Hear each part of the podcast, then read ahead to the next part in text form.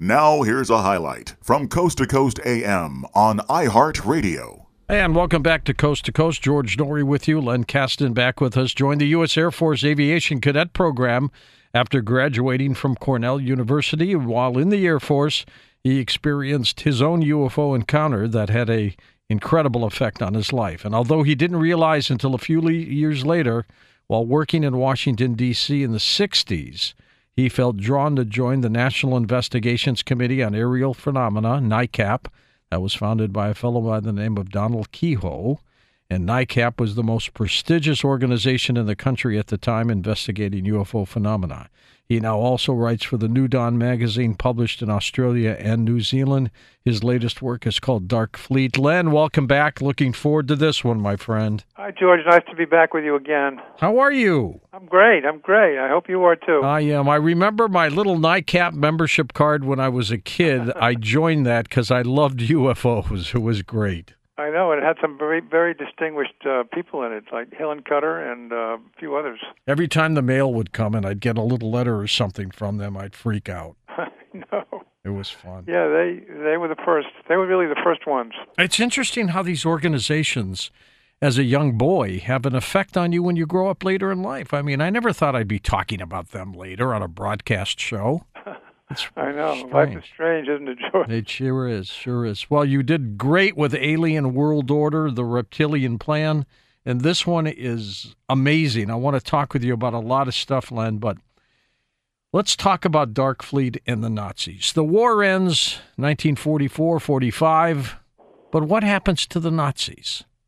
Well, they were still around. They uh, never, never stopped, did they? Well, you know, Berlin was reduced to ashes, Germany was reduced to ashes, but the Nazis were not. Well, we had Project Paperclip, where we brought in about a thousand German scientists. That's right. And many of them had worked on the V 2 program, which bombed Britain and London, killed thousands of people. That's right. Um, did they stay? Did, did, these people stay Nazis, or did they change and become true Americans? No, they were committed. They they were still committed Nazis. They that didn't change. They did work with Americans in in um, Antarctica together. The aerospace companies worked together, but they didn't change. They didn't change, and that's why they ended up on Mars and the Moon instead of staying here. They could have stayed here if they wanted to.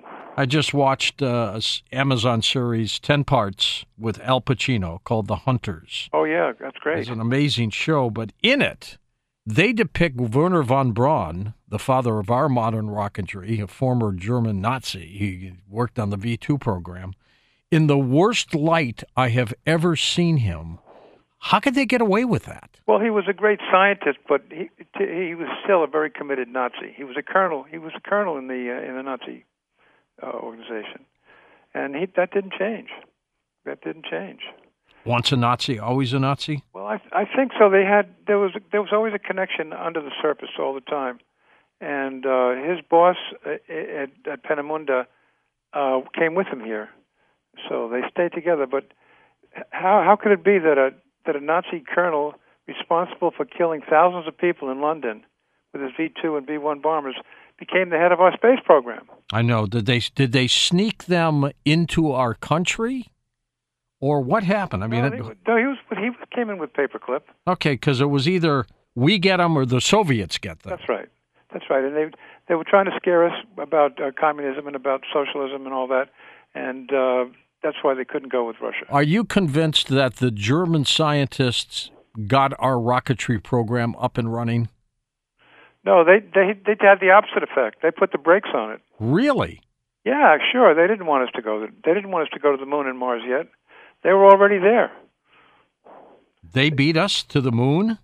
Well, yeah, of course. Yeah, they were they were there in 1942. Tell us about this. 1942. The first uh, the first German landing on the moon was uh, German was a German soldier, and uh, from that point on, they started burrowing under the surface, and eventually they built what came to be known as the Lunar Operations Command, with 11 stories under the surface of the moon, and it's still there.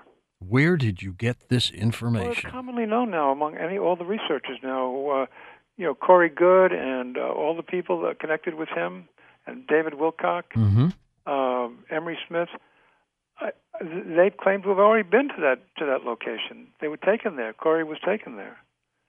What kind of rocketry did they have to get them to the moon? I mean, did they have rockets the size of the Saturn V at the time, and how did they launch?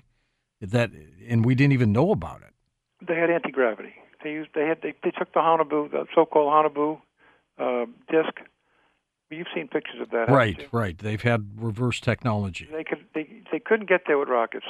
In fact, in fact, Wernher von Braun's book, uh, called The Mars Project, written about that time, is all based on rocketry. Yet it was impossible for that to happen because the rocket ship, the rockets were too small at that time. It wasn't until the Saturn V uh, V5 came along that they could get the heavy lifting that they needed uh, for a, a trip to Mars and back. Uh, so, um, you know, they they uh, they used the Haunebu, the three, which was anti gravity. Would von Braun have been part of their moon program? No, he no, he was not. He couldn't have been because uh, they he was more or less under armed guard here in, in the U.S. He, anytime he left the base in uh, in New, New Mexico, he had to take he had to have a, an armed escort with him. But eventually, uh, he, it was realized it was realized that he was very valuable. So, in 1960, he became the head of uh, of NASA. Oh, he sure did. He Yeah. sure did, and was Marshall probably Space Program, which was really the central part part of NASA. now. When you say the Nazis went to the moon in 1942, did they did they launch or with their anti-propulsion system? I mean, did they leave from Germany or were they in Argentina? Where were they? No, no, Antarctica. Antarctica. They had a base in Antarctica called Base Base 211. They still may. They still may. Yeah, and the, it was a very large base under the ice with huge, huge caverns under the ice, and um, and they also had plenty of land uh, that was available for launching that wasn't covered with ice on, on the surface as well. So uh, it, w- it wasn't hard for them to, to leave from Antarctica, and so it was the reptilians that that really brought them there in the first place. Uh, when you consider that they took that trip to Antarctica, the first trip, in 1938 on that ship, the Schwabenland, when they were about to they were about to launch a war against Poland one year later, here they were sailing across 6,000 miles of ocean to a, wa- a frozen wasteland that they didn't even know they could survive on. Right. It was an amazing story, really. How many people did they end up taking to Antarctica and well, hiding? first trip on the Schwabenland, you mean? Yeah, and then conse- and then subsequently, I bet they kept coming, right? Yes, yes, they they were crossing the South Atlantic all the time, and we began to realize it at that time because we were monitoring some of their trips. But the first the first trip with the Schwabenland, probably only uh, several hundred people.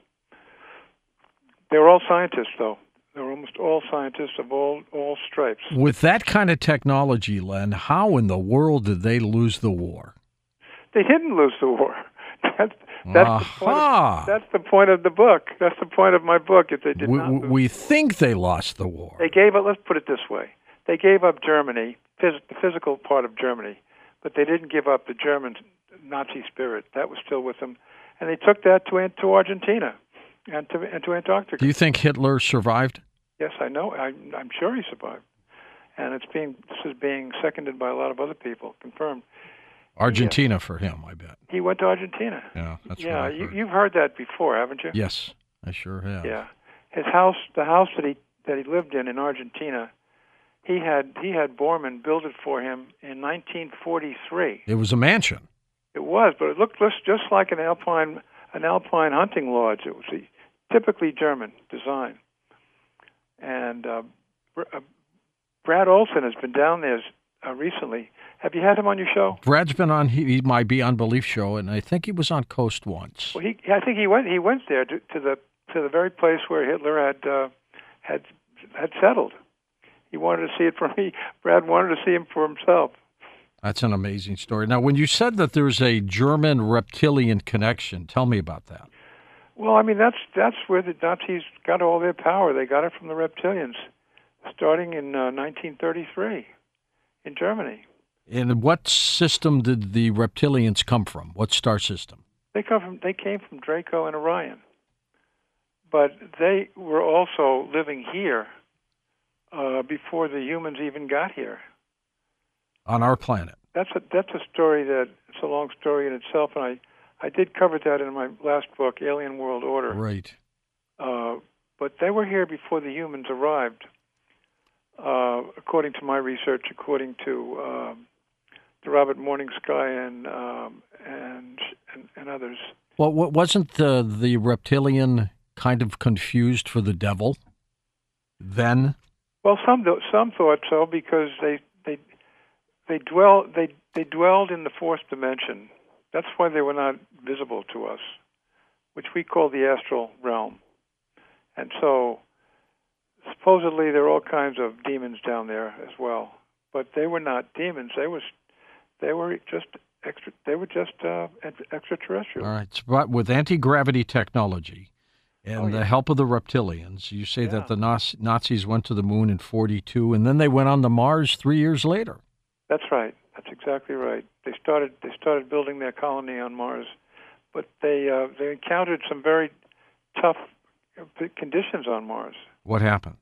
Well, there were two endo- endogenous uh, uh, two endogenous peoples living there. They had the the insectoids were living there, and the uh, the so-called reptoids, which were they were sort of reptilian in nature, but they were different, and they were actually enemies of the reptilians themselves, and uh, they were they, they were living on Mars when the Nazis got there, and uh, the Nazis had to confront that when they got there. And who won?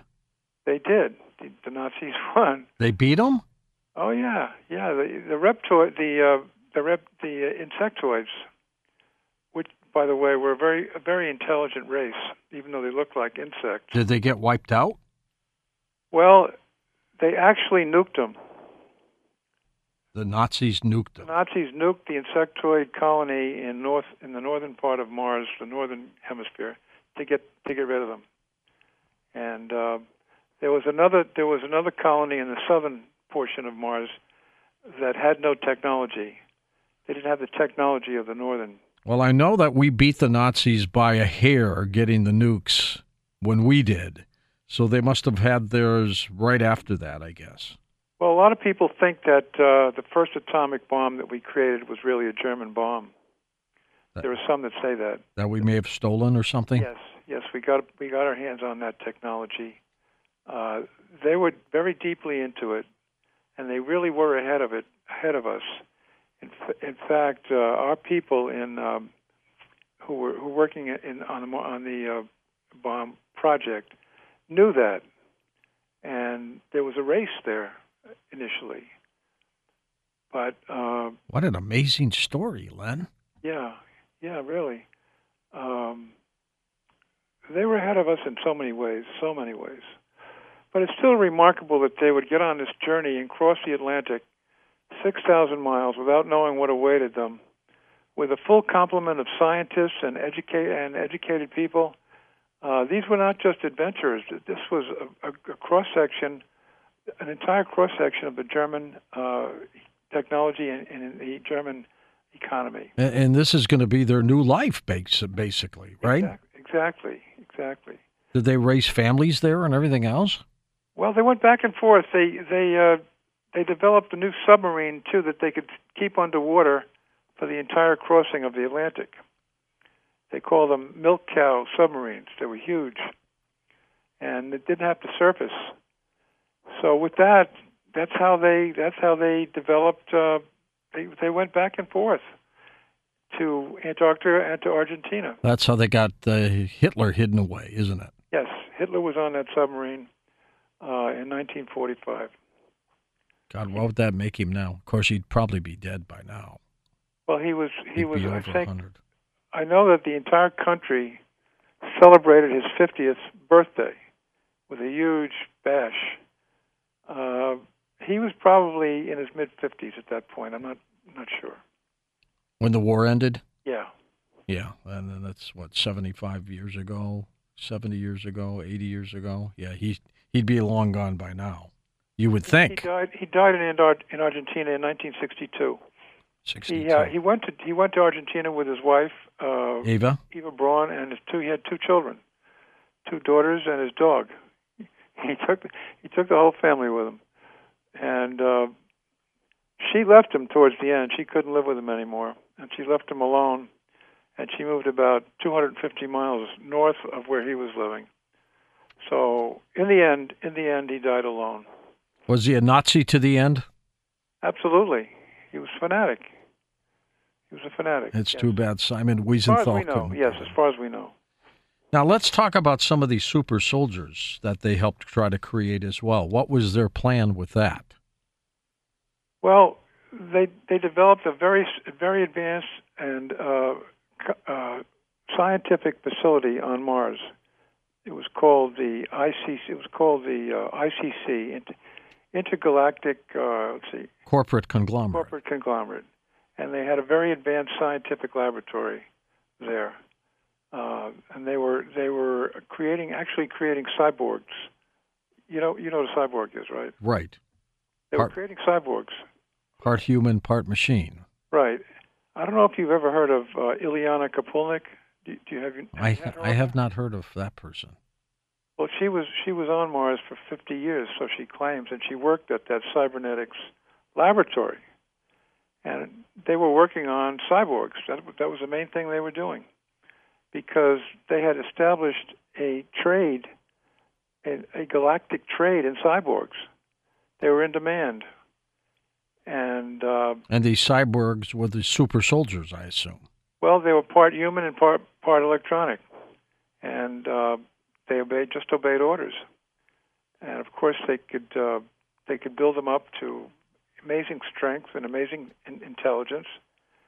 And uh, basically, all they were, they were all controlled by a, by a, a quantum computer. Gosh, they were way ahead of us. Oh yeah, way ahead. Qu- quantum computing. Have you heard of Have you heard of uh, Frank Chille? Do you know who he is? Yes, yes, I've heard of him. Well, uh, have you listened to any of his uh, any, any of his? Uh, He's got some things on YouTube. He does. He has Yeah. several. And one of the things he said was that um, the, the current technology that they had at that time was probably about a thousand years ahead of ours. My gosh. I mean, Are they still around? who? The the Nazis in Antarctica? Yeah, they're in it. Well, no. Here's what happened. Here's what happened. When they built the when they built the laboratory on Mars, that was what they wanted. They wanted to they wanted a German speaking civilization of their own. They didn't want to have to share it with the Americans anymore. And they wanted it on Mars. And they wanted it, well, Mars was like the Wild West. They could go anywhere they wanted. And they were able to breathe the air there, believe it or not. Um, it's really not that dense, the air.